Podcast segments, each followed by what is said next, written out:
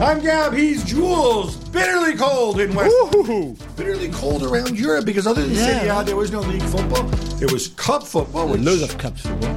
let's face it, I thought kind of sucked in France and in Spain. It's the early rounds, no Yeah. magic of the cup. Fortunately, there was one big game uh, in, uh, in in England to uh, keep us going. That's Arsenal against Liverpool.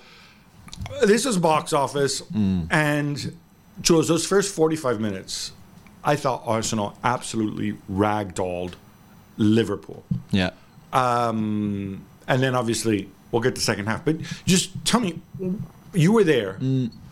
What were Arsenal doing different? Is it because hey, look, Kai Havertz is there up front, Jorginho the double pivot, and so things are actually working. And so Yeah. when you press and then you win the ball back, you can actually retain it. And was it? Yeah, a lot of things worked really well in that first half. I thought they pressed really, really well and counter pressed really well and put Liverpool under so much pressure. I, I think the double pivot, Jorginho, Declan Rice worked perfectly. It's amazing when you're somebody in front of the back four who can actually pass and traffic, get the ball in the half turn. Yeah, but he didn't even have so much to do that because they were just always in the Liverpool half pretty much. And, and Liverpool had nothing. It was strange to see them being so inefficient in a lot of things that they, they did. And Arsenal, on the other hand, apart from scoring, of course, which is the big uh, low point of the day, everything else was just so good. Everything they created, um, the way they moved the ball, even as well. Some of the um, the the patterns of play that we saw were, were great, even on the throw-in uh, on the right-hand side at some point with White and Odegaard. Two twice in a row, actually, they did the same trick. So there was a lot, I think, a lot of positives until they just could not put the ball in the back of the net, which I, was I, I really was watching on television at one point. I think it was like minute forty of the first half. It was twelve shots on goal for Arsenal, just one for Liverpool. After that, we had we had Trent Alexander, Yeah. Arnold shot out of nothing, hitting the crossbar. Then the second half rolls around, and I, he tinkered a little bit with Nunez and Diaz and, and, and whatever, but we saw, I think, a very different Liverpool. Um, we were talking off air before. Yeah. Well, Liverpool couldn't be any worse than they were in the first half, sure. sure. But whatever he said to them got them around, and they got back into this game. I'm talking about performance now, not chances, because in the end, let's face it, both teams had chances, right? In the end, the difference was made. The own goal by Kiwior. It wouldn't have been a scandal, I think, if either team had won this game. No, yeah, yeah, yeah, no, for sure. And for me, Jota was the game changer coming on. I think it was far too easy for Arsenal to defend for most of the game before Jota came on. Whether it was Nunez as a nine, then a halftime Klopp moved Gakpo as a nine and put Elliott in midfield and Diaz on the right and Darwin on the left. And even if they were better in the start of the second half, it was still not. It was still not very good, I thought, overall. But Jota is such an amazing player, I think. And maybe he was not fit enough to start the game. But when he came on, he made a big difference. And Do then you think Jota can dunk? I don't know, but he beat Saliba in the air on a, know. on a He's corner. got some hops. Ah, he's- but it's just everything is so good, and it must be so difficult for centre backs to defend against, especially big big boys like Saliba and Gabriel, because he's just so smart and so quick thinking. All of that, I just thought it was it was brilliant, and I I do think that Arsenal got frustrated and lost a little bit of even more sharpness as the game went on because it stayed at nil nil. And when you are so dominant and you stay at nil nil, and you know that Liverpool are so good that they just need half a chance to score, which they did, then I think that gets into your head and your mind a little bit. So my theme with Liverpool all season long has been they're getting results, but they're not playing well. They're not clicking. Performance matters. Which was the case yesterday. Case on Sunday, same. Well, the last couple of weeks they played much better. Hmm? Sunday, I kind of feel like giving them a pass because look, if, if we take a look at who's missing, right? They're missing half their starting defense, right? Yeah. Robertson or whoever you want, and and Robertson's backup as well. They're missing their best defender, Virgil van Dijk. They're Yeah. missing Szoboszlai, arguably their best midfielder, and they're missing their best player, perhaps, or in in Mohamed Salah. They're also missing Wataru Endo, who I don't think's been great, but equally runs around and gives Yeah, you yeah. that defensive base more so than a Mac Allister who's back. So to adjust like that, I think you have to you have to give them credit, and and I think there's a point, and I'm imagining Klopp in the dressing room saying, I'm not going to do his accent, although I'm tempted, but but telling them guys. We've been rubbish, but look, God Yeah. said we're still in this game. It's nil nil. We can't be this bad Exactly. and the players respond to it. I do think switching Diaz and Nunez around and, and, and Gakpo, I think it certainly helped to give a different look, some different matchups. Um, but in the end, and I, and I hate to bring up belief, I, I think it was belief, no? Yeah, it's just I don't know if belief is wrong, but it's just that they they know they don't panic even when they're under pressure. They just know that at some point something is going to come their way, and there've been games where they didn't take them, but more often than not this season, they've just they've just always taken their chances. It's it's really impressive to watch when you're at the stadium. I don't like to take cup games as indicators of what may happen in the league, but I kind of feel on this occasion um, that I will. And we're going to get into the question of whether this game suggests that Liverpool might be favourites or, or, or have a higher chance of winning the league than maybe we saw before, given the way they came back into it. I'm going to turn it over to you. If, and again, we know not to let cup games necessarily influence how we view. Well, Liverpool had been playing better over the last couple of weeks. Yeah. Um, when you look at this, I'm assuming you still have City as the favorite. Yeah. Okay. Liverpool, though, have they closed the gap? Do you see? Because I look at this and I say, there's so much to fix in this Liverpool team, right? It, it, the potential's there, right? But the left back to come back, mm. either one at this point. I mean, I think Robertson's still going to be out a while, right? Mm. But you know, Tsimikas at least is an actual left back, unlike Jogo, who's out of position, and getting him back. Obviously, Van Dijk to return, but he will. Um, the midfield. I go back to this. Endo Kent doesn't give you the passing from midfield. He may run around a lot, but that's an issue. Mac Allister's now back, but then I don't think Mac Allister covers the same ground. That's not his position. No, no, yeah. He's a very good player. He's coming off an injury. You need to need to fix that. Lucky for you, not lucky for you because he's there, but Curtis Jones is having a really good season. Yeah. Great. Up front, I still have the same questions about Gakpo and Darwin uh, and Diaz less so. Um, if all these things click together, they can win the titles. I, am just wondering how does Klopp go about fixing all these things? And Klopp, I'm sure, realizes this. Yeah, I just oh, and, and Trent too, because we saw when he moves into midfield, as he did in the latter stages of this game, he can be devastating in that role. He has a defensive shortcomings, perhaps, although maybe people exaggerate them a little mm, bit. Yeah. Does he then make make a call to move him? No. I. How do you? I mean, there is a chance that Liverpool could all come together and be a match for Manchester City. Yeah, yeah they will improve, and let's not forget that they will host City in the second half of the season. So. I think that's a huge advantage in the in the title race, which would be tight between them two. But also, I think Aston Villa somewhere. I think Arsenal will be amongst that too. There's still a lot of points that could be dropped, and we've said it before. But Liverpool being where they are now, without being at their best by far is really interesting for them because so when you say fixing there's no time to fix though. So he will be he will be the same it will be the same players the same system nothing is going to change. Mac Allister now is back from injury he will play as a six. And he will have to improve on the fly. Yeah and I think collectively they will also improve. I'm a little bit more worried about Salah's absence to be fair, for example, Liverpool will have to go back to the Emirates against Arsenal at the start of February without Salah, February unless 4th. unless Egypt are out, which I don't think they will be. Um, because yesterday, clearly, the plan to replace Salah, and again, I said it before on ESPN Plus on the coverage of the show. If it was just Salah, maybe it would have been slightly easier to to try to find a replacement. The fact that Szoboszlai was also out, so of that right hand side triangle with Trent, Szoboszlai, and Salah, you lost two thirds of that. And so it's not just finding who you replace Salah with, like let's say Harvey Elliott, because he's the only left-footed in that team apart from Salah in those positions. It's also finding the right chemistry between whoever will replace Szoboszlai and Salah and make them play together. And clearly, Klopp was not happy because he changed it all at half-time. So Elliott moved from the Salah position to the Szoboszlai position. And then Gakpo was in Szoboszlai position, moved into the number nine, and we had Luis Diaz coming into the Salah position. I'm not sure Diaz is the right guy for that position. But then if you don't think that anyone can replace Szoboszlai, so I think Klopp, I think Klopp wanted Elliott to replace Salah, right?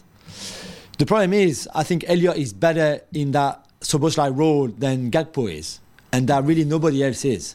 So I think the Szoboszlai issue, even if it's a short-term injury, I think he'll be back in two weeks or three weeks.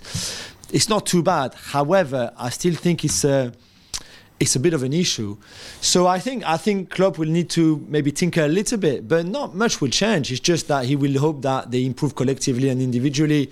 For the ones who play out of position, for the ones who are in the best position but maybe not at the best yet, a bit like uh, Luis Diaz, a bit like Darwin, a bit like um, you know Gakpo when he plays, all of that. But but still, there must be so much momentum and confidence in that dressing room right now, considering all all of that we've just said that they, they were surely looking at the second half of the season thinking like yeah we can we can go and win everything the Europa League the FA Cup the League Cup the league everything really. I I think this is where a manager really earns his onions. Uh, after a game like this when you know these Liverpool players aren't stupid they'll be doing the video review they know what happened they'll know that they were played off the park in the first 45 minutes.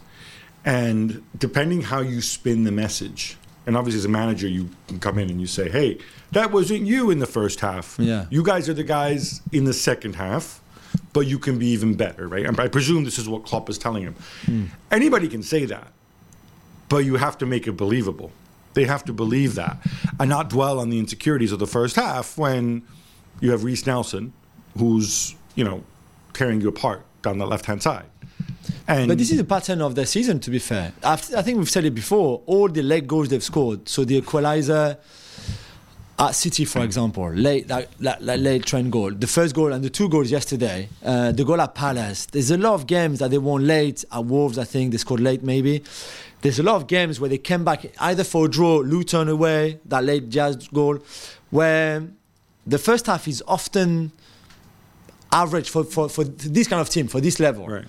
And then the second half, whether it's the, the substitution that clubs make, and we've said before, when you can bring on Jota and Gravenberch off, off your bench, it's, it's, it's great to have as a coach. It's a luxury to have. And yesterday he made his first changes at 58 minute, which is quite early. He often does it around the, the hour mark, but more often than not, it's after the hour mark. So 63rd, 65th, 67th sometimes. Yesterday was uh, a little bit earlier and, and and it kind of worked and i just think like that character also to never panic as we said before and to come back late in games where you've struggled at times even against smaller teams than arsenal that, surely is a huge guarantee I, I, I'm conditioned to generally judge managers by what they do tactically and how they help improve players individually. I think those are the two mainstays.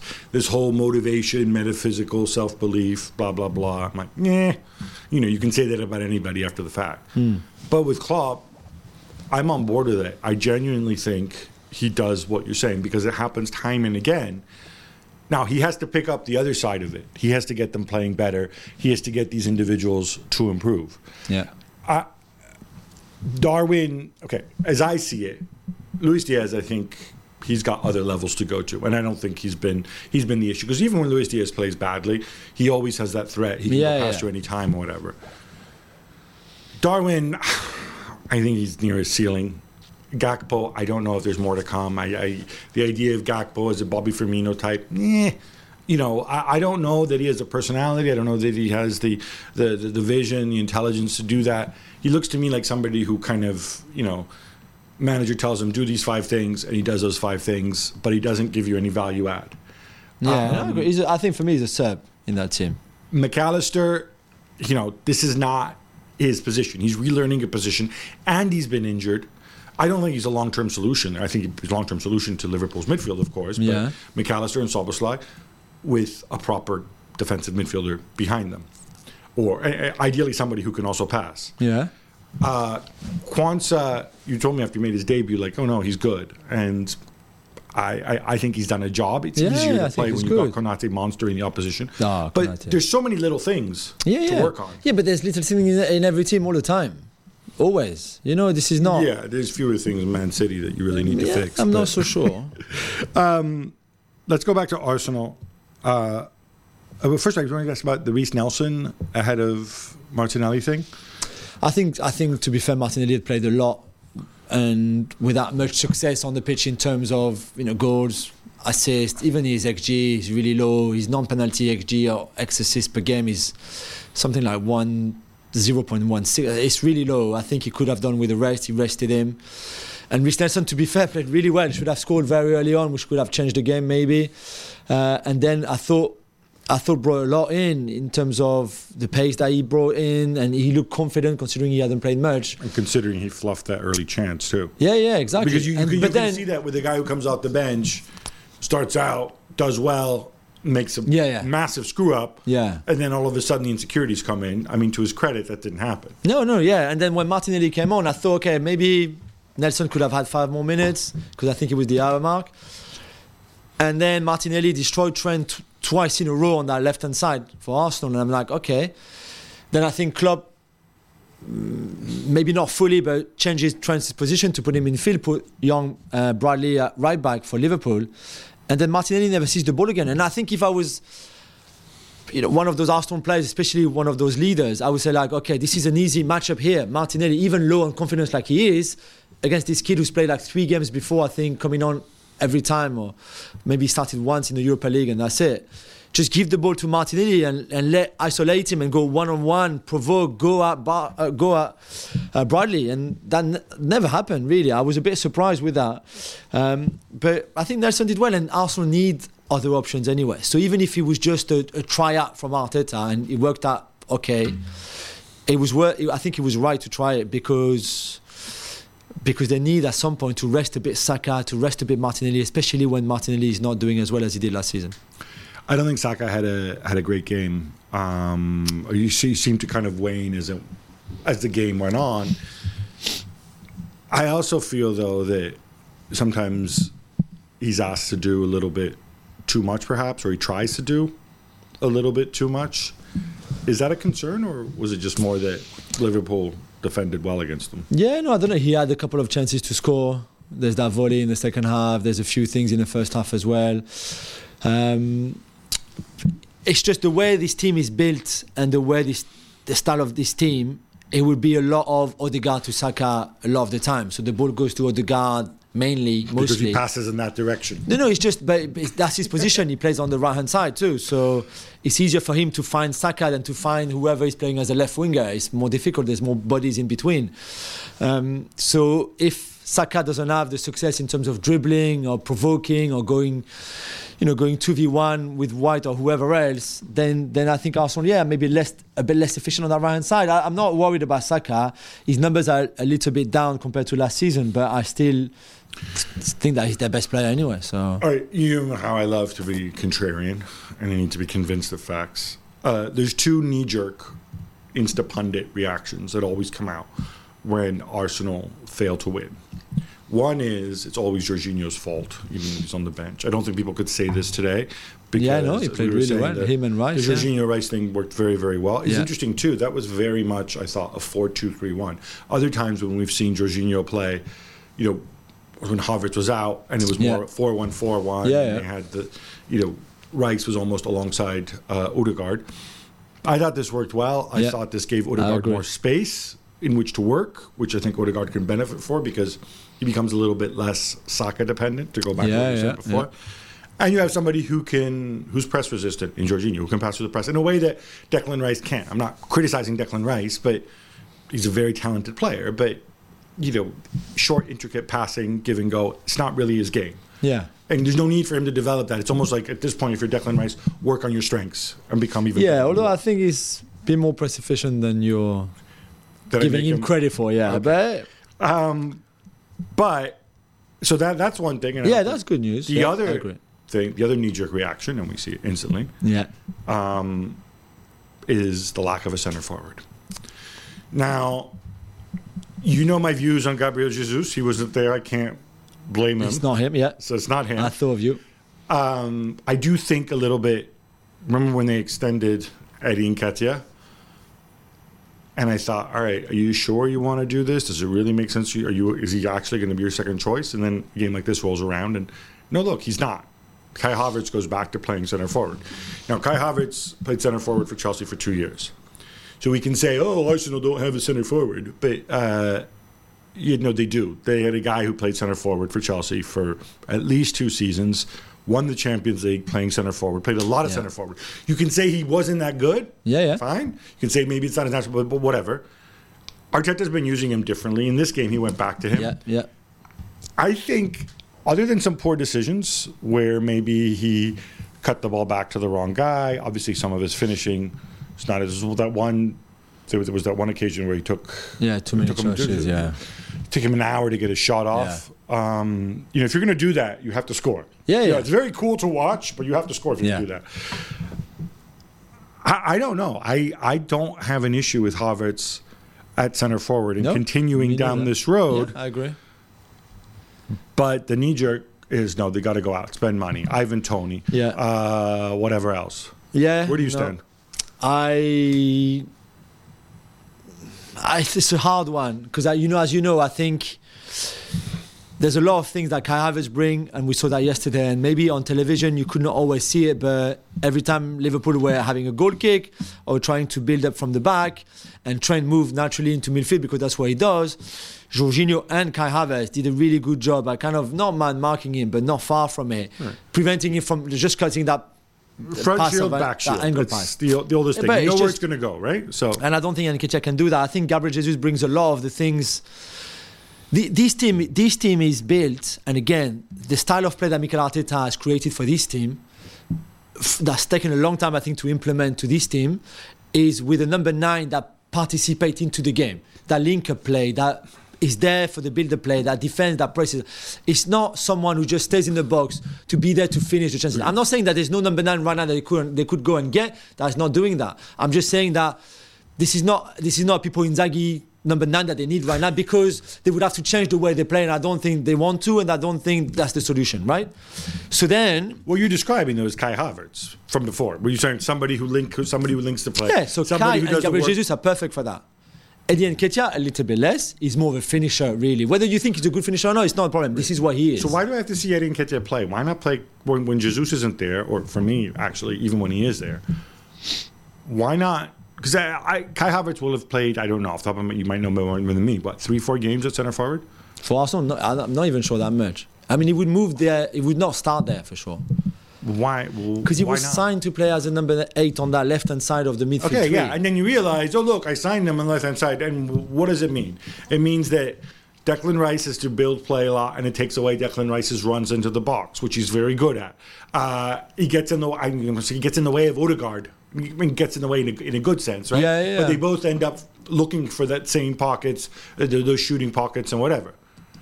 At some point, if your four one four one doesn't work because for whatever reason, and you're getting this kind of return from Gabriel Jesus when he's fit and he's unfit, yeah, yeah. why not give him a run at center forward?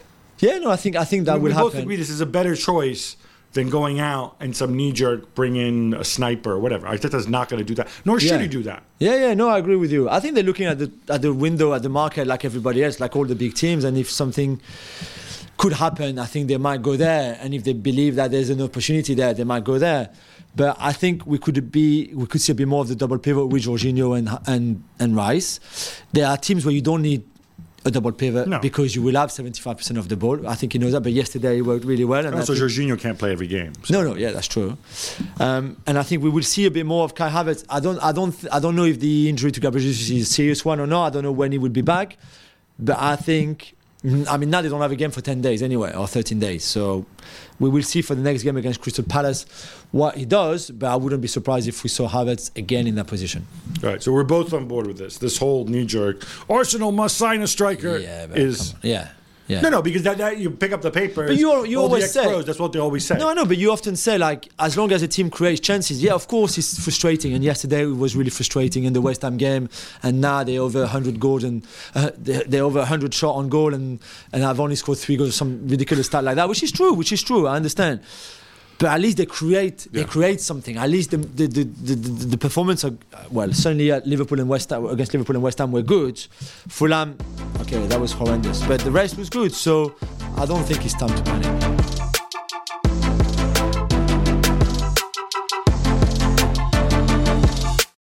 We're driven by the search for better. But when it comes to hiring, the best way to search for candidate isn't to search at all. Don't search, match with Indeed. If you need to hire, you need Indeed. Indeed is your matching and hiring platform with over 350 million global monthly visitors, according to Indeed data, and a matching engine that helps you find quality candidates fast. Ditch the busy work. Use Indeed for scheduling, screening, and messaging so you can connect with candidates faster. Join more than 3.5 million businesses worldwide that use Indeed to hire great talent fast. And listeners of this show will get a $75 sponsored job credit to get your jobs more visibility at indeed.com slash gab. Just go to indeed.com slash gab right now and support our show by saying you heard about Indeed on this podcast. Indeed.com slash gab. Terms and conditions apply. Need to hire? You need Indeed. All right, enough Arsenal. How about some quick hits Let's instead? go, Gab. Barcelona advance in the Copa del Rey with a 3-2 win over something called Barbastro, Yeah. which I'm told is a football club in the fourth tier. That's right. Juls, they managed to give to give up 14 shots on goal 14. for a total XG of 2.5. Incredible. Um, and this was a solid Barcelona lineup they put out, It was a very strong lineup. especially They just have no margin. defensively. Yeah, yeah. But, uh, but again, we go back to the problem. For them being so strong last season, domestically, not so much in Europe, but domestically, and then to be all over the place, so shaky. I mean, shaky, I think, is the perfect word to sum up the performance in that game. And yeah, they went 3 1 up. The, the, the second goal from Barbastro is late in the game, like garbage time, like you like to say. But still, they were shaky the whole game. They were shaky. And usually in those games, you don't okay, you, you score early, which they did, and then after that you just manage the game. But no, they were under pressure at times where you think like you should never be under pressure in this game. It, it looked to me like there were some players trying to do too much, like Ferran Torres, like Rafinha. I thought had a good game. Yeah, yeah, yeah, But- it was okay. Firmino was the best player, I thought. But It, it, it just appeared to me like, all right, let, let's go and let's smash them, rather than just kind of managing the tie. And I actually thought the defenders in this game, because there's a lot of individual mistakes, which is how Yeah. they ended up with this many shots. yeah, yeah. I thought they, they, they, they said, all right, it's just the, you know, this is done. Why are we playing? We shouldn't be playing. They should have the subs in, and they ended Yeah. up costing. them. Yeah, no, maybe it's strange. But I mean, we saw Atletico Madrid as well struggling away at Lugo too. So We'll get to that. Not just them, but yeah, Inter stayed top of Serie A with a two-one home win over Verona. But Gab, how about the final 20 minutes or so? It was absolutely unbelievable. So much went on. Yeah. I have to start with Marko Arnautovic. If you get a chance to go watch these highlights, Arnautovic comes on, and the first thing he does is he gives up Inter winning 1 0. First thing he does is he gives up the ball. May or may not have been fouled, but still, you're a big, strong boy. You Yeah, don't go down sure, like, like a sack better. of potatoes. Uh, they go up the other the, the other end of the pitch, and Thomas Henry, who of course is Thierry Henry's son, Yeah. scores uh, to make it 1 1. Yeah. Right? And then after that, the there's two other incidents where Arnautovic pops up. One is there's a header from I think from from, from Benjamin Pavard, Yeah. where he's Arnautovic somehow runs to the goal line. He doesn't see the flight of the ball. The ball hits him on the backside, and he keeps the goal out. It's a goal line clearance Yeah. for Verona. Uh, and then the third one is he's literally standing. He's got both feet on the ball line. The ball's coming from the sky. He's like six foot five. All he has to do is just touch the ball, let the ball touch you, and then he somehow doesn't connect on the header. So absolutely, you're not going to see a worse Horrendous, 20 yeah. minutes uh, spell from a striker. Um, but then at the end, I mean, all hell group. Inter very, very lucky because their winner. It was an elbow from Bastoni. Yeah. Whether you think it was a vicious elbow or whatever, the goal should have been uh, struck off on because it was an Ondrej Duda in the build-up to Frattesi's goal. Uh, and then at the end, Inter managed to give up a penalty, which, again, Henry, Yeah. not, not quite as good as his dad, No. uh, Titi, Henry. Uh, by the way, yes, I know they're, it's not really his son. They're different colors, and Henry would have had to have him when he was about twelve. But Yeah, still, still, it's a um, good- it's a good idea. It's a good story. And then the guy puts the penalty off. You could tell as well. Ah, he was so nervous. Yeah, he you was could so tell. nervous. Tenth minute of injury time. It's always wild with Inter. Strip all that away. Yeah. Two big takeaways. One, you need a reserve striker who's not Arnautovic and Alexis Sanchez. Just one goal between this this whole season. That's not true. good. That's true. Uh, and the other takeaway is I thought Inter actually played well. Yeah. Until Arnautovic came on. Yeah, yeah. chances. That's, all you and can ask maybe you know it's the start of the new year. That's what maybe they were just not. Manchester City stomp all over Huddersfield 5 0 as Kevin De Bruyne and Jeremy Doku make their return. Juls, Juls this was only ever going to go one way, right? But it's Yeah. good to see these guys back. Yeah, I mean, I think the, the the big news of the weekend for them is Kevin De Bruyne coming on, playing And the last Doku, half and hour. Doku. And Do- yeah, but Doku is, you know, He's Bob with quality. It's not De Bruyne though, and he took the armband as well. He gave an assist. He was good when he came on against the Huddersfield team that were already well beaten. Foden was great too, and so was Alvarez. It's just brilliant. And now you've got Haaland, I think soon to come back as well. So you'll can have take his everybody. time now with De Bruyne back. You will have everybody there. And Pep, I think rightly so as well, said let's not rush KDB Yeah. too much because that injury was so bad that I think they're going to manage his, his game time, which is tot- totally logical and normal to do. But that was a good, a good way of coming back, especially at home as well. So well done to them. Roma and Atalanta battled to a hard 4 1 1 draw, which really helps neither team in the hunt of their top four. But Gab, guess who gets sent off again? Yes, Jose Ah. Mourinho, two yellows, the seventh time in uh, uh, the last two and a half seasons. He's going to miss their big game away against Milan uh, next weekend. Uh, the first one was really dumb. He was complaining for a foul, and he thought he was asking for the Atalanta player to be booked. When the referee wouldn't book him, he says, "Well, fine, then book me instead." And sure enough, that's what he did. Yeah. Um, I think both teams had chances. Neither team could finish. Roma a little bit lucky because it was a really stupid, stupid foul uh, that I think it was Ruggeri, the, the Atalanta player, made to to, to on uh, Karsdorp to, to cause a penalty. Um, they need to do better and they need to, to, to play calm. Yeah, I thought they. I thought they had enough chances to win. To be fair, I thought they were good, but it's only a draw. When you need mealtime inspiration, it's worth shopping Kroger, where you'll find over 30,000 mouthwatering choices that excite your inner foodie. And no matter what tasty choice you make, you'll enjoy our everyday low prices, plus extra ways to save, like digital coupons worth over $600 each week. You can also save up to $1 off per gallon at the pump with fuel points. More savings and more inspiring flavors make shopping Kroger worth it every time. Kroger, fresh for everyone. Fuel restrictions apply. Juls, we not done. More quick hits. Yes. Chelsea advanced with a 4 0 win over Preston North End. The club made great by Sir Tom Finney. Sorry, Yeah. I have to get a Tom Finney reference in Of whenever course. I can. Yeah. Juls, you were there at I Stamford was, Bridge. I And judging football. from your tweet, uh, you liked the last half hour more Yeah. than the first 60 minutes. Yeah, I'm not even too sure about the last hour, uh, last half hour. To be fair, I mean, Chelsea won. It's very good. It's three wins in a row. I've said that on the on our ESPN coverage too. It's all good. Winning right now is the most important for them. Broja scoring good. Broja scoring. Good header. I mean, thank God he did that header because apart from that, there was nothing. Where I struggle a little bit, Gab, and I don't want to be too harsh, but really, we've watched them all season, and now it's been. We are the beginning of January. Poch has been there since July the 1st, mm-hmm. right? He had a full preseason to mm-hmm. work, and I know it's a big squad, a lot of players coming in, coming out. All, I, I understand, but I watch them every weekend, and I don't see any improvement whatsoever, apart from maybe. What about Malo Gusto on the left? You didn't like yeah, that? but no. I mean, he was on my side on the first half, and as you know, at the bridge, we are so close to the pitch. I saw Enzo Fernandez being as frustrated as me. He was on the pitch, I was in the stands, not understanding why nobody was moving in front of him. Uh, so, apart from individual brilliance, like you can see from a Cole Palmer now and again, oh, well, quite consistently, to be fair, the best thing that we've seen from Chelsea this season, from a couple of players there and there, I just don't think there's enough collectively. I don't think Pochettino is doing enough. I don't see enough improvement from this You team. saw Alfie Gilchrist. That must have been. Yeah, right back. Yeah, exactly. Well, I mean, he why- had, why did he he had cramps Stop. after that, but which because he gave a lot. Why did Thiago Silva come on? Just so that like he wants him to earn his money? Like, what was the purpose of sending this man at his age out into the cold like that? Well, I guess Gilchrist could not continue, and then I'm not sure who else from the bench. I can't remember. Does it matter?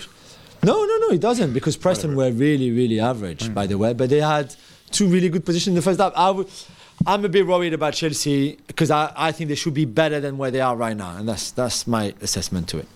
Another week, another late Juve comeback, Gabi against Salernitana, who are bottom of the table, of course. They go goal down, equalize, and then Dusan Vlahovic scores the winner in injury time.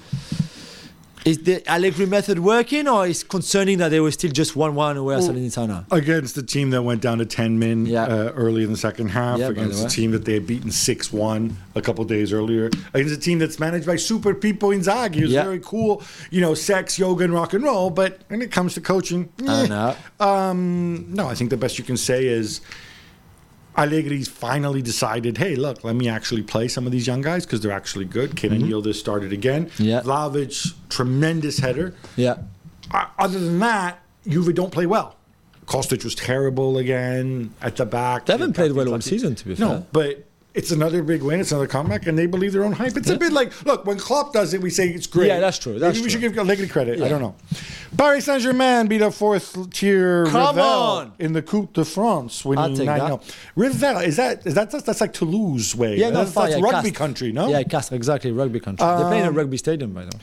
Juls, but uh, I want to ask you all about my boy Cher Ndour opening his scoring account because that's really exciting. No, and Keylor Navas playing his first minutes of the season. No, just kidding. You Yeah. don't need to talk about that. I think to tell me how We great can. Cher Ndour is. Uh, a website called Foot Mercato got everybody excited by saying that Kylian Mbappe had agreed a deal with Real Madrid.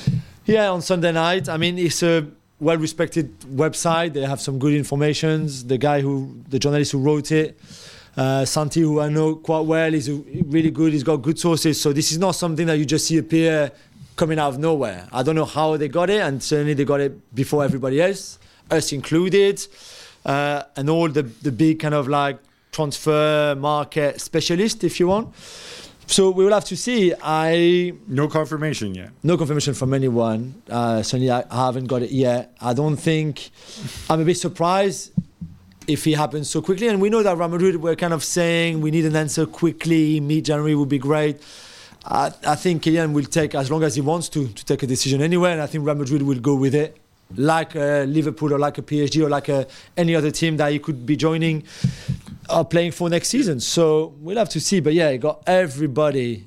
I, Going I. I'd be, I, I don't know. I mean, if they got it, fair play to them. Um, I think there's always more dotting of the i's and crossing of the t's Yeah. that's required, and it's interesting too because on the same day on Sunday there was a piece in the Sunday Times by a journalist who's very close to. I'm not exposing your source, Duncan. Please don't complain.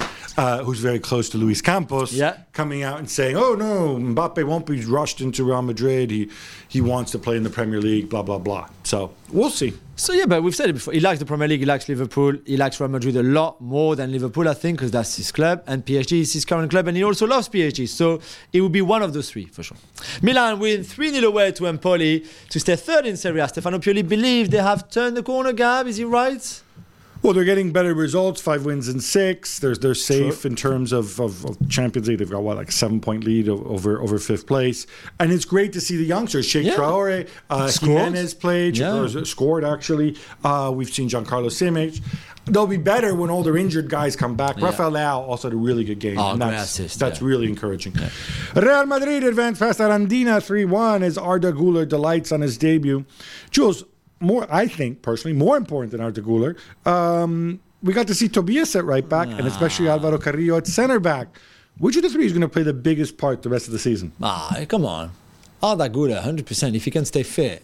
Yeah, but they have other guys who play Arda Guler's position, but Carrillo, Nah, no? I'm not sure we see much of Carrillo. They did okay against Arandina, uh, Tobias as well. But I think everybody just was looking, was watching Arda Güler. He hit the post with his right foot and then the post with his left foot on that wonderful free kick.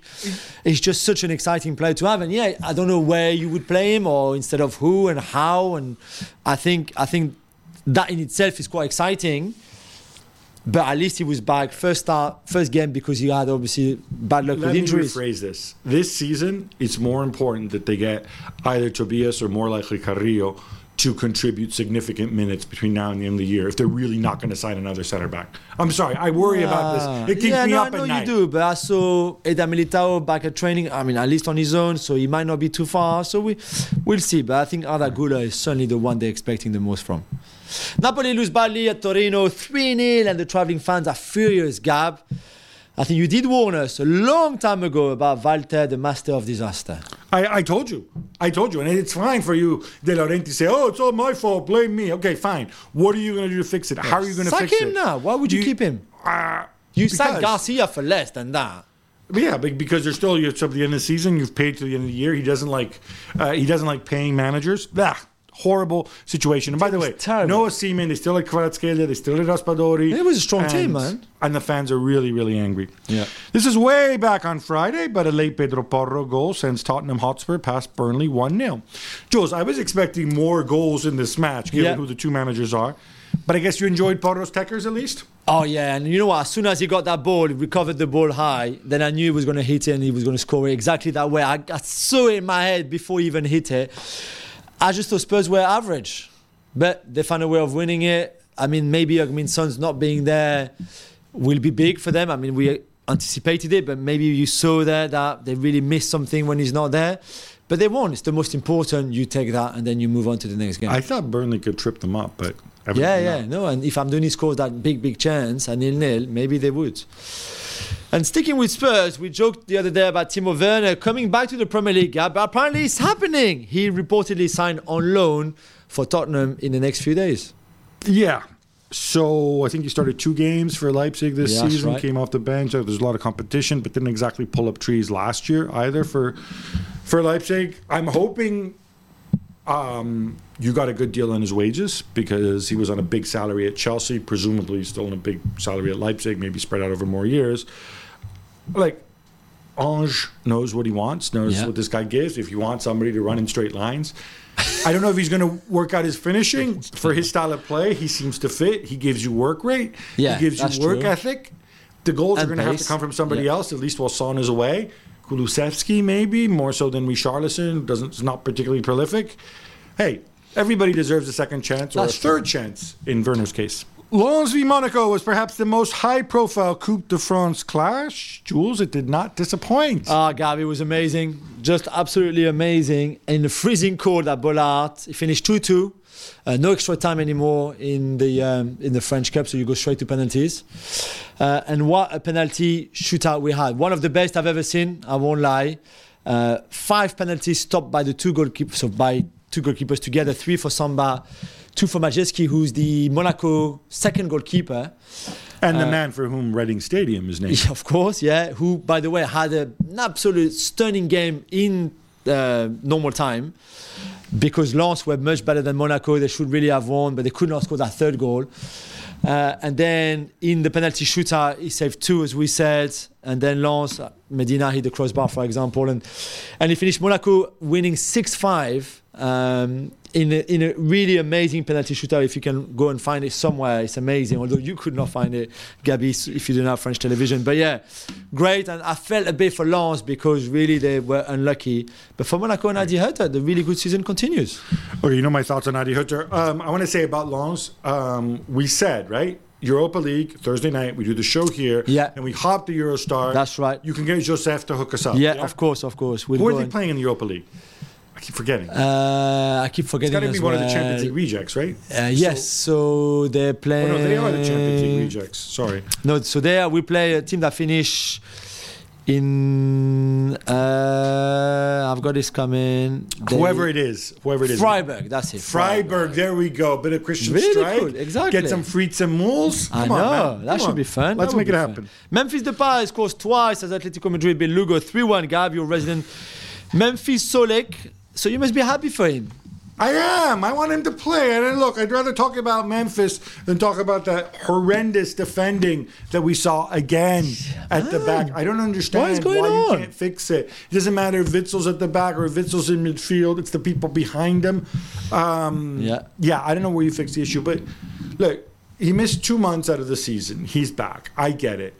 Maybe Cholo, maybe, maybe can we can we consider Griezmann in midfield and space for Memphis? Because the reality is Morata and Griezmann are going to not just start every game Yeah. as you would expect, but you're not really going to take them off unless you're chasing the game, which you generally. Oh, sorry, you're not really going to take them off unless you're like three 0 up, which you probably won't be, or unless you're chasing the game, you want to bring on another striker, in which case you might often bring on Correa as well. I don't know what Memphis wants to do, but I just want to see him play regularly because he's entertaining. I know. I agree. I agree. All right, Juls, you need to explain this Paris Saint Germain ah. lobbying for Lionel Messi's Ballon d'Or story. I find it all extremely. I'm not too silly. sure either. I'm not sure. There's a lot of investigations going on around Paris where the former director of comms.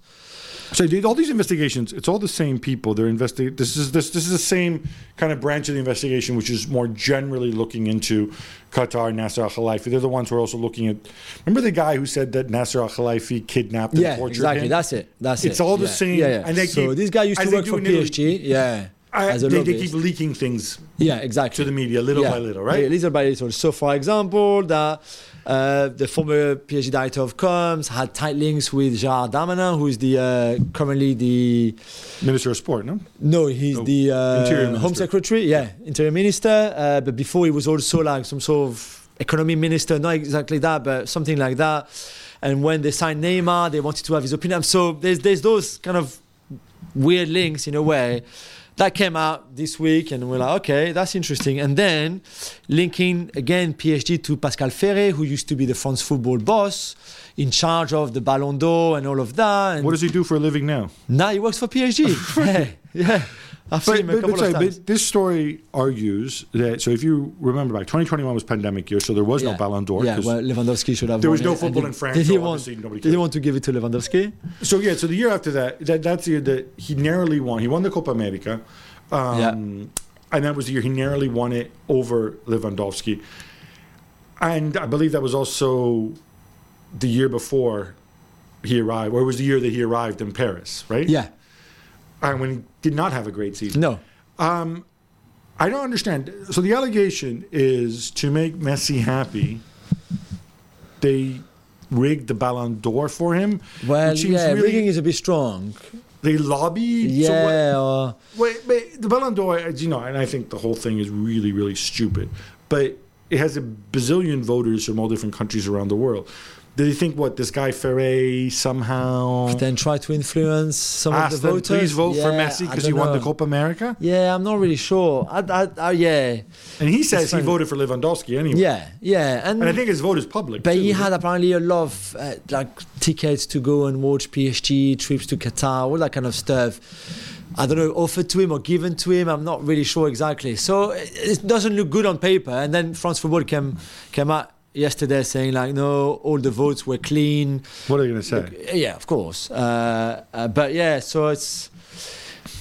Doesn't that happen though a lot where you have you know you you bring guests to your to a game to your team? Whatever team it is it could be PSG but also like you know top teams in Italy in Spain you know and you've got guests often that come that can come with you in in one of the boxes. It doesn't always mean that you want a favor from them in return or I, I mean I don't know. I mean, if you're bringing in journalists from obscure country, if you're flying them to Paris and bringing, giving them, g- sending them to games, I don't know if this is the allegation. In the no because that was for gonna Ferre only Ferre nobody else only Okay, so oh, yeah only yeah him. yeah Yeah, So I, I'm not sure. It, it's really odd.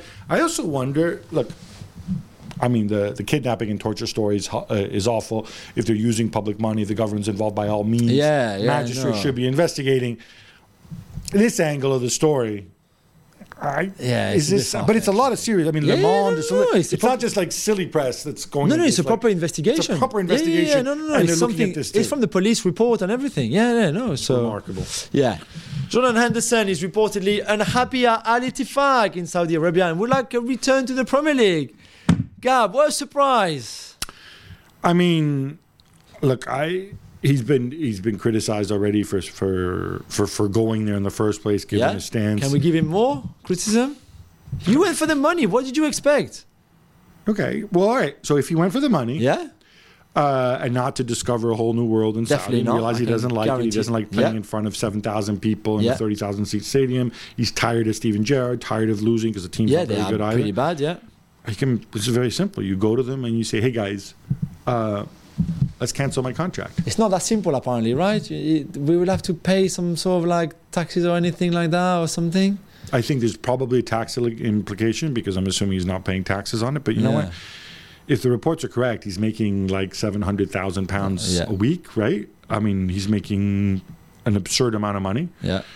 He could easily go and pay the taxes on that money, cancel his contract, and come back. Uh, you know, this is a situation. You know what I think of him, right? You know I'm not a fan, even less when he decided to make that move. I.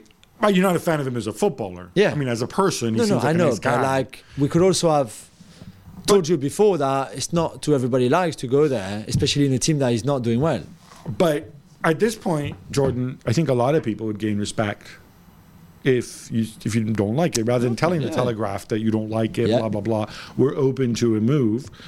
You go to Al Ittifaq and you say, "Hey, all this money you're giving me, give it to somebody else. I'm gonna walk away. I'll pay the taxes I need to pay. I've made enough money. Come back, help somebody. You're helping yourself too because I'm, I'm reliably involved, uh, informed that there's a Euros this summer too, which Yeah. might play into it. Do it that way. If you're trying to engineer some sort of loan back to the Premier League for six months, okay, Yeah. Southgate sees you, but you don't want to give up your money, it's a different. Yeah. You're entitled That's to your true, money, that's true. but then you got to stay there. That's what a contract means. Yeah, exactly. Another day is here, and you're ready for it. What to wear? Check. Breakfast, lunch, and dinner? Check. Planning for what's next and how to save for it? That's where Bank of America can help. For your financial to dos, Bank of America has experts ready to help get you closer to your goals. Get started at one of our local financial centers or 24-7 in our mobile banking app. Find a location near you at bankofamerica.com slash talk to us. What would you like the power to do? Mobile banking requires downloading the app and is only available for select devices. Message and data rates may apply. Bank of America and a member FDIC. Eric Dier isn't getting much playing time at Spurs, but supposedly Thomas Tuchel would like to have him at Bayern. I know you're a big fan of Eric Dier. This has to be a joke. The, you are winding me up. Everybody's winding me up with this. I, I, this is not possible that Bayern Munich, who need a defender, not even just a body, because I think they, whoever comes in, whether it's Dier, Mukiele, somebody else, will get some minutes at some point. Eric Dier cannot be that person. I've got nothing against Eric Dier, the He's got an expiring person- contract. He's not playing under your friend. He's just not good enough for Bayern Munich. He's not good enough for Spurs under Ange He can't be. He can't be the fourth. Well, well, no, he can't. Listen, they signed Bouna Sarr, and Bouna Sarr for 10 million euros. What four years ago, or three and a half years ago, and we were all like, "What?" Bouna Sarr for me is like an Eric Dier signing, or Eric Dier is like a Bouna Sarr signing. It really is, So-. Why? Why? bring Stanisic back? Yeah, I I just don't know. But they have money. Why would you go on a cheap for signing Eric Dier? What's the reason behind that? It's a six months loan, and then Dier's a free agent. He gets to hang out with Harry Kane for for. Ah. I, I don't know, I- but honestly, between unless they want to please Harry Kane, and he went to them and said, "Please sign my sign my boy." be, be, between this and his obsession with with with the midfield thing, with the Palhinha thing, and like nine, Kimmich is not a six. Kimmich is not a six. I, I I'm, I'm getting tired of this crap. I'm honestly like sort it out. But Kimmich can play six for a bunch of different managers before you come here, and then you decree like God has gone up to Mount Olympus and spoken. No, Kimmich cannot be as a six. Not in my system. Change your freaking system. Bayern Munich were around and successful for many years. Yeah. Many years with Joshua Kimmich before you arrived. You're Mr. Flexibility, yeah? You're you're Das Rule Breaker. Sort it out.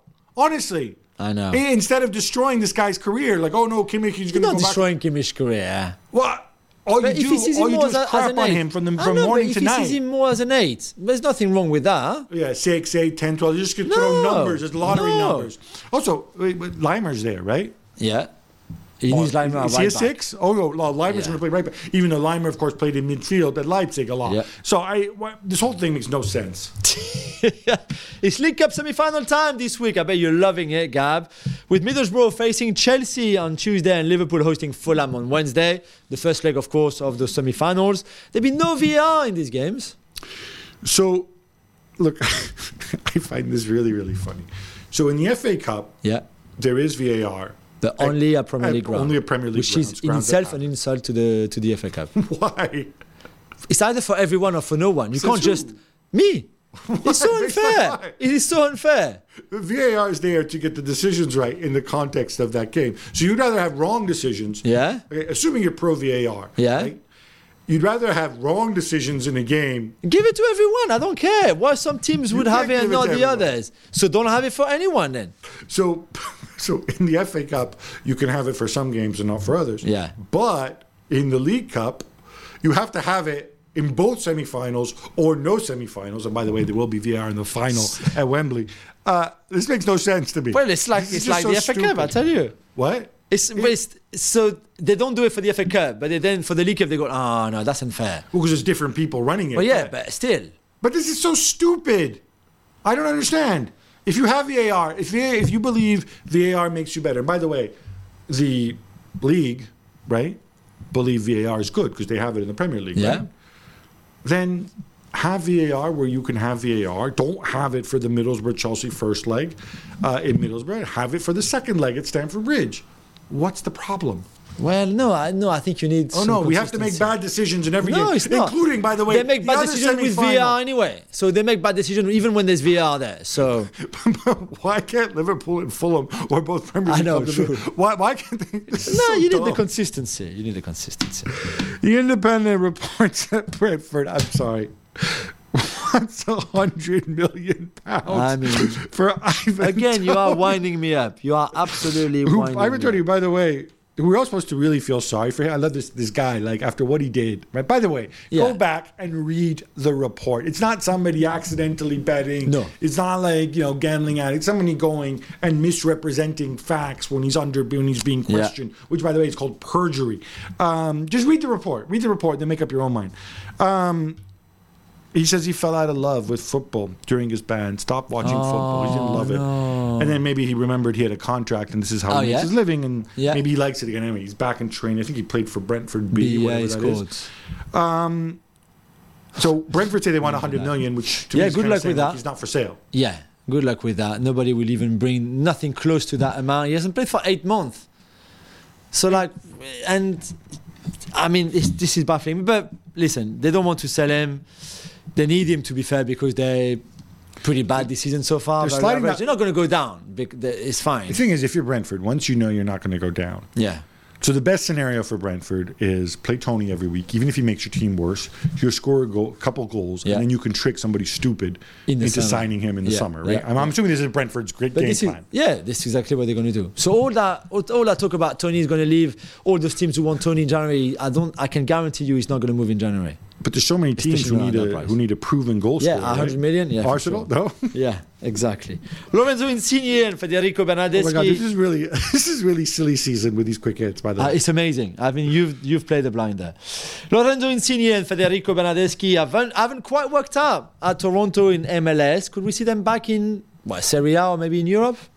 I mean, look, it's again Saudi Arabia, huh? Oh, uh, I think Insigne, like I don't follow Toronto FC from what I've been told. Insigne's had a more difficult time than Bernardeschi, who's Yeah. played a bunch of games. Insigne's 32. He's a contract till 2026. Again, simple binary choice. Do I want to retire as a far richer man? And he's yeah, a big Otherwise, money. or do I want to play some football? I don't think Insigne should come, come can come back to Napoli or should go back to No, I Napoli agree. because then you end up having to share uh, you know space with the master of disaster. um, but it's simple. You cut your wages. Yeah. You cut your wages and you put yourself in a situation he where you can leave. Surely He's 32. will. Bernardeschi's 29. Again, I'm told he hasn't been great, but if he likes living in Toronto, if he's settled, you know, he's got a couple more years. yeah, he's Um, it's a different dynamic. but but yeah, you you need to think about this. Just because he's small and skillful and Giovinco worked out for you Yeah. doesn't mean that the next guy is going to be the same No. way. There's no need to pay these people all this money. That's very true. More buy and transfer stuff, Juls. Uh, they've been linked with Nordi Mukiele. Now, to me, Yeah. this makes a lot more sense than Eric Dier, not least because he can play two positions. That's right, Gab. He can play right back and centre back. He even played left back uh, a couple of games for PSG. Ooh, but are- can he play as a six? can he play as a six? He probably could. Yeah, maybe he could. And he's a young player. Apparently, Tuchel has always been a fan. He even tried to Been in the Bundesliga before. Went to Chelsea. He knows the Bundesliga really well. For PSG, who are, I think, open to letting him go, they bought him for 10 million euros 18 months ago. And now they're discussing a, a transfer fee around 30 million. So for once, for once, it- or for a really rare time, PSG can actually make a profit on a player, which would be in itself does that happen? amazing. Not often, certainly. Trust me that. So we will see. I mean, I, I'd be sad to see him go because he's a Paris-born and bred kid. Obviously, he grew up in, in, in Montreuil, and I love that those Parisians are playing for PSG. But I can also he wants to play more, and I think not that he's going to be a starter for every game at Bayern, but he would have maybe more opportunity to start there. Sorry, Hakimi's better than him at right back. Yes. Yeah, no, and Luis Enrique, I don't think fancied him that fancies him that much either. So Although, given Kimpembe's sick note situation and the fact that they have Milan Skriniar, don't you need him as a you've got Beraldo now, who's already playing. He played in the cup. Ronaldo's a child. I know, but Marquinhos Danilo- isn't getting younger. Danilo is a centre back. Danilo's a, back Danilo's a six. Why don't you send this? Why don't you send? Oh my God, to Tuchel. Tuchel knows Make him Yeah. Make make a lot more sense. Great idea for 15 uh, no for Toney's money 100 million for Danilo Gab who is Christian Shpendi and why are we talking about him So you may not be familiar with Christian Definitely because he plays in the third division in Italy Okay. for Cesena. Although you might know his brother Stiven Shpendi, Yeah. who plays sometimes for uh, Empoli in uh, in Serie A. So he's an Italian uh, footballer of uh, Albanian descent. The story's not really about him; it's about his dad. I think the story is really cool, if a bit worrying. Um, so anyway, he was playing for Cesena against Olbia in, in the Italian third division. He had a clash with uh, with a keeper, left him with a broken eyebrow, um, and he had to come off. And so at the final whistle, what happens? Um, Christian Shpendi's dad comes down from the stands, runs onto the pitch, and he punches the goalkeeper Filippo Rinaldi, who uh, who had injured his son. Um, I don't know how I feel about that. Don't you- I- we can't praise that this is not I- I- you I'm should not- not, do this okay, it's not as cool as that video. That's uh, that famous story of the. Uh, of, the, that woman, Eh, you can find this on YouTube. I'm sure you've seen it. If not, it's hilarious. The one of like the, the, the boxer in the ring who's getting beaten up, and his mom runs into the ring and takes off her shoe and hits the other guy. But I, yeah, I, I, I. I, think I Senior has some anger management Oh, issues. definitely Sam Kerr can't catch a break, Jules. She was injured at the World Cup. Yeah. Um, played, well, I know she played, but she played injured and wasn't Yeah, the real yeah. Sam Kerr. Yeah. And now she suffered a cruciate ligament uh, injury. She's 30 years old. It's tough to come back at that age, especially Yeah. when a lot of your game is based on athleticism. Yeah, in yeah. Kerr's case. it's really sad news coming from the um, the winter camp that Chelsea are in in, in Morocco uh, to get a bit of sun as well as some football uh, doing her training. It's not. It's uh, uh, she's added her name to the long list of players who had that injury in the women's game. If you think about Beth Mead and Leah Williamson and Vivianne Miedema and all of that. It's just incredible how many ACL injuries we've seen in the women's game at, at the top, top, top level in, in recent months. So good luck to her. You're right. I don't know. This is a eight month, if not more, could be slightly less, but usually it's around eight month absence. It's a very long time at that age. It's a big blow, of course, for her personally, and she's had really she's been unlucky with injuries lately, as we said. For Chelsea, of course, considering she's one of the best strikers in the world, if not the one, the, the best one. So terrible news yesterday from from Chelsea's camp. Catalan media are reporting that Barcelona are taking a serious look at Thiago Alcantara. I mean, continuing in the uh, crazy quick hits. Gab, is he the answer? I think I know your answer. Okay, so he hasn't actually played football since uh, last April. Obviously, he's been dealing Yeah. with, with with an injury. I was ready to go and have a long, hard giggle about this, but then it occurred to me. He's 24 years old. Sorry, not 24 years old. If only. If only, yeah. Uh, his contract is up in, In 20 June, yeah. in June 2024, right? Uh, there's no Liverpool are not going to give him a new deal. Definitely not. Um, Liverpool have moved on. He's made a lot of money in his career, played for really big clubs. He's, I don't know if he was born in Barcelona. In fact, I believe since his dad is Mazinho, he Yeah. might have been born in Italy. So he's really one of us. But he was certainly raised in uh, Barcelona. Yeah. Um, Why not come back? Well, this is another one of those situations. Got six months to go. Can I go to Klopp and say, Jurgen, it's been real. It's been fun. It's been real fun. We've won some important things together. I'm not going to get a new deal here. You and I both know that. I make too much money. Um, let me. Will you cancel my contract? And let can I join Barcelona? In what role though? Okay, he's joining. Us. If, if that means we see less of Sergio Roberto, I'm all for it. Yes, please do the Thiago. More seriously, there, where does it fit? I, I don't know. I love these romantic stories. No, no, me too. And I love Thiago is on on his day. As he doesn't know. fit in the starting eleven. But if he can, if again, I have no idea if he's in any condition to play, right? But in certain games, if with Gavi's out, he won't be back for a long time. Pedri's always tired and injured, blah blah blah. If you need, want somebody who can hold the ball and who can Yeah. pass, presumably he's still able to do Yeah, that. no, for sure. Right? Better than Oriol Romeo can. Yeah. Probably better than Frenkie De Jong. Maybe he's an alternative to to, to Gundogan, or at least deep line Gundogan, Yeah. which I think we're going to see less and less of maybe you come back and you say, "Hey, I'm here to help. Pay me whatever you want to pay me." They can't pay him much anyway, right? Yeah. Um, give me a six month contract. We evaluate in the summer. I'd love to see gestures like that. No, I see what you mean. I see what you mean. Mohamed-Ali Cho is on his way back to Ligue 1, Oh, I'm quite excited with this. He signed for Nice. He's about to sign for Nice. Um, I don't think the move from Angers to Real Sociedad worked out for him. He had a few injuries. I, I think they realize he's not from La Cantera. Yeah, but still, I think he had enough talent. I just, just don't know what happened exactly there, but it didn't work out. He wanted to come home. He will. He had the choice between Nice and Strasbourg. It's the loans. Blue Co- yeah, uh, and and I think I think this is really good for him. I think it's really good. I like this a lot. I want to see him there, uh, and he's only 20 years old, so he left really young. To be fair, really early. So, Nice and Strasbourg. Yeah. Somebody might say Manchester United or Chelsea. Which That's right. dysfunctional club did, did he get? I mean, even right now, if you, although Strasbourg have been doing better under Patrick Vieira in the last few weeks before the break, but you join Nice. I think I think this is an exciting project with with Farioli. You know you're going to play because even if Mofi didn't go to the to the African combination, there's Laborde on the right hand side. You can take his place. Boga on the left has gone to Afcon, so there's that position there available for you. And and I think yeah, I think he's got so much quality really. And I always thought that the Real Sociedad move was a little bit strange. One, because he came so early, he was still so young, and I don't think there was a need. He could have stayed in Ligue 1 a bit like Elye Wahi for a little bit longer. Um, and and two, I thought even there that he had all the qualities to be good in that, that team, but didn't work out for him. So let's wish him good luck back in Ligue 1. Clothing brand Superdry are taking legal action against Manchester City. Yeah, so I don't know if this is a publicity stunt from them, but apparently they've actually filed papers. Uh, if it's a publicity stunt, shame on them. I, I don't particularly like that brand. Um, so this is the part I don't understand. And again, this is a legal thing. Lawyers, you know my view. Yeah. So Manchester City, they've done a kit sponsorship deal with Asahi, the Japanese beer brand. One of Asahi's labels is called Superdry.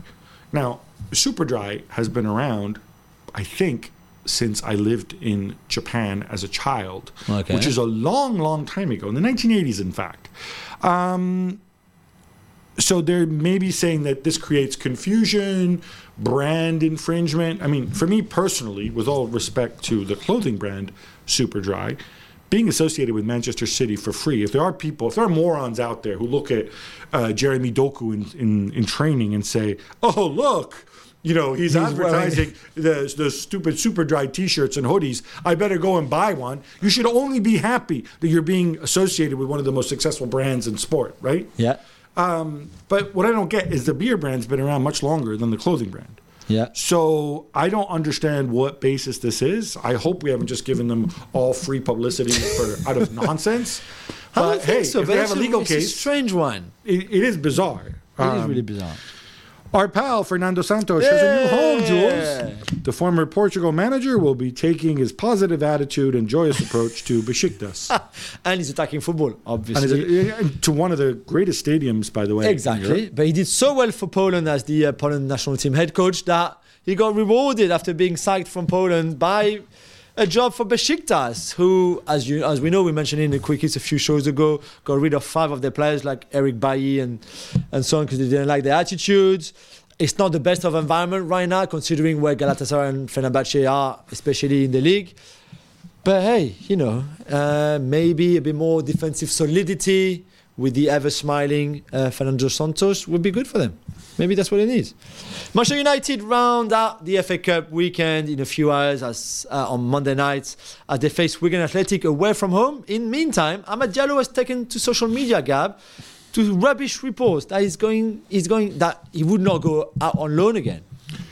Uh, yeah. Um, good for him. I don't.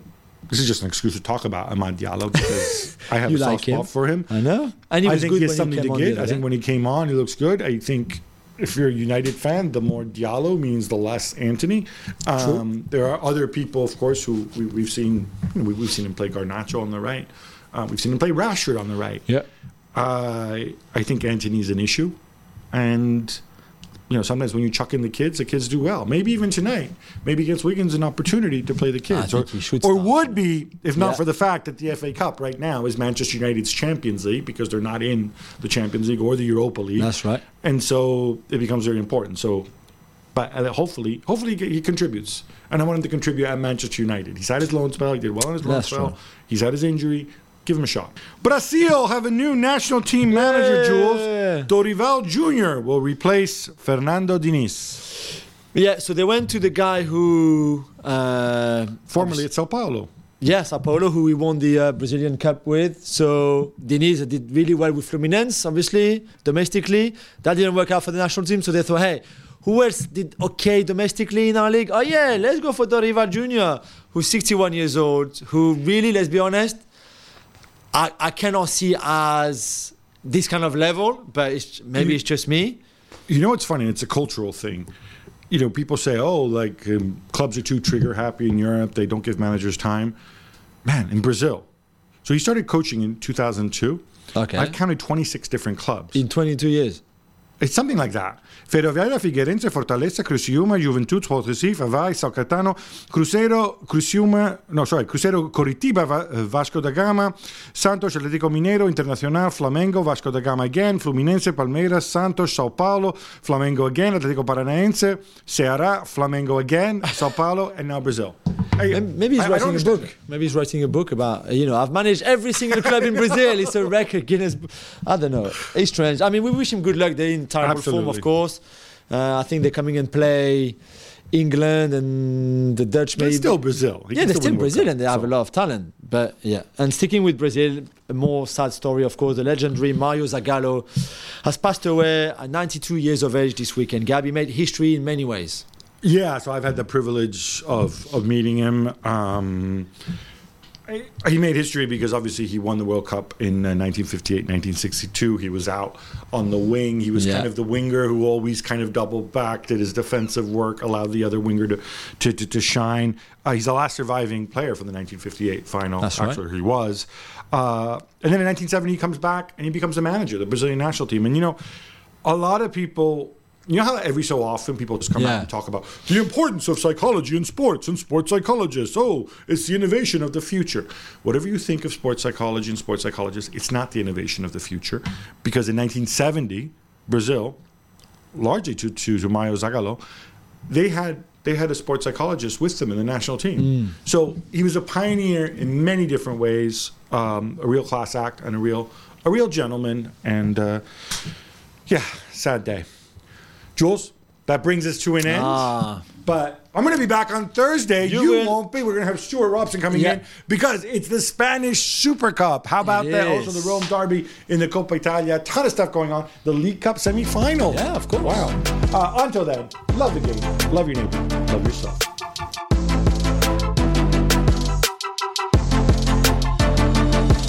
We're driven by the search for better. But when it comes to hiring, the best way to search for a candidate is to not search at all. Don't search, match with Indeed. If you need to hire, you need Indeed. Indeed is your matching and hiring platform with over 350 million global monthly visitors, according to Indeed data, and a matching engine that helps you find quality candidates fast. Ditch the busy work. Use Indeed for scheduling, screening, and messaging so you can connect with candidates faster. And Indeed doesn't just help you hire faster. 93% of employers agree Indeed delivers the highest quality matches compared to other job sites, according to a recent Indeed survey. Leveraging over 140 million qualifications and preferences every day, Indeed's matching engine is constantly learning from your preferences. So the more you use Indeed, the better it gets. Join more than 3.5 million businesses worldwide that use Indeed to hire great talent fast. And listeners of this show will get a $75 sponsored job credit to get your jobs more visibility at Indeed.com slash Gab. Just go to Indeed.com slash Gab right now and support our show by saying you heard about Indeed on this podcast. Indeed.com slash Gab. Terms and conditions apply. Need to hire? You need Indeed.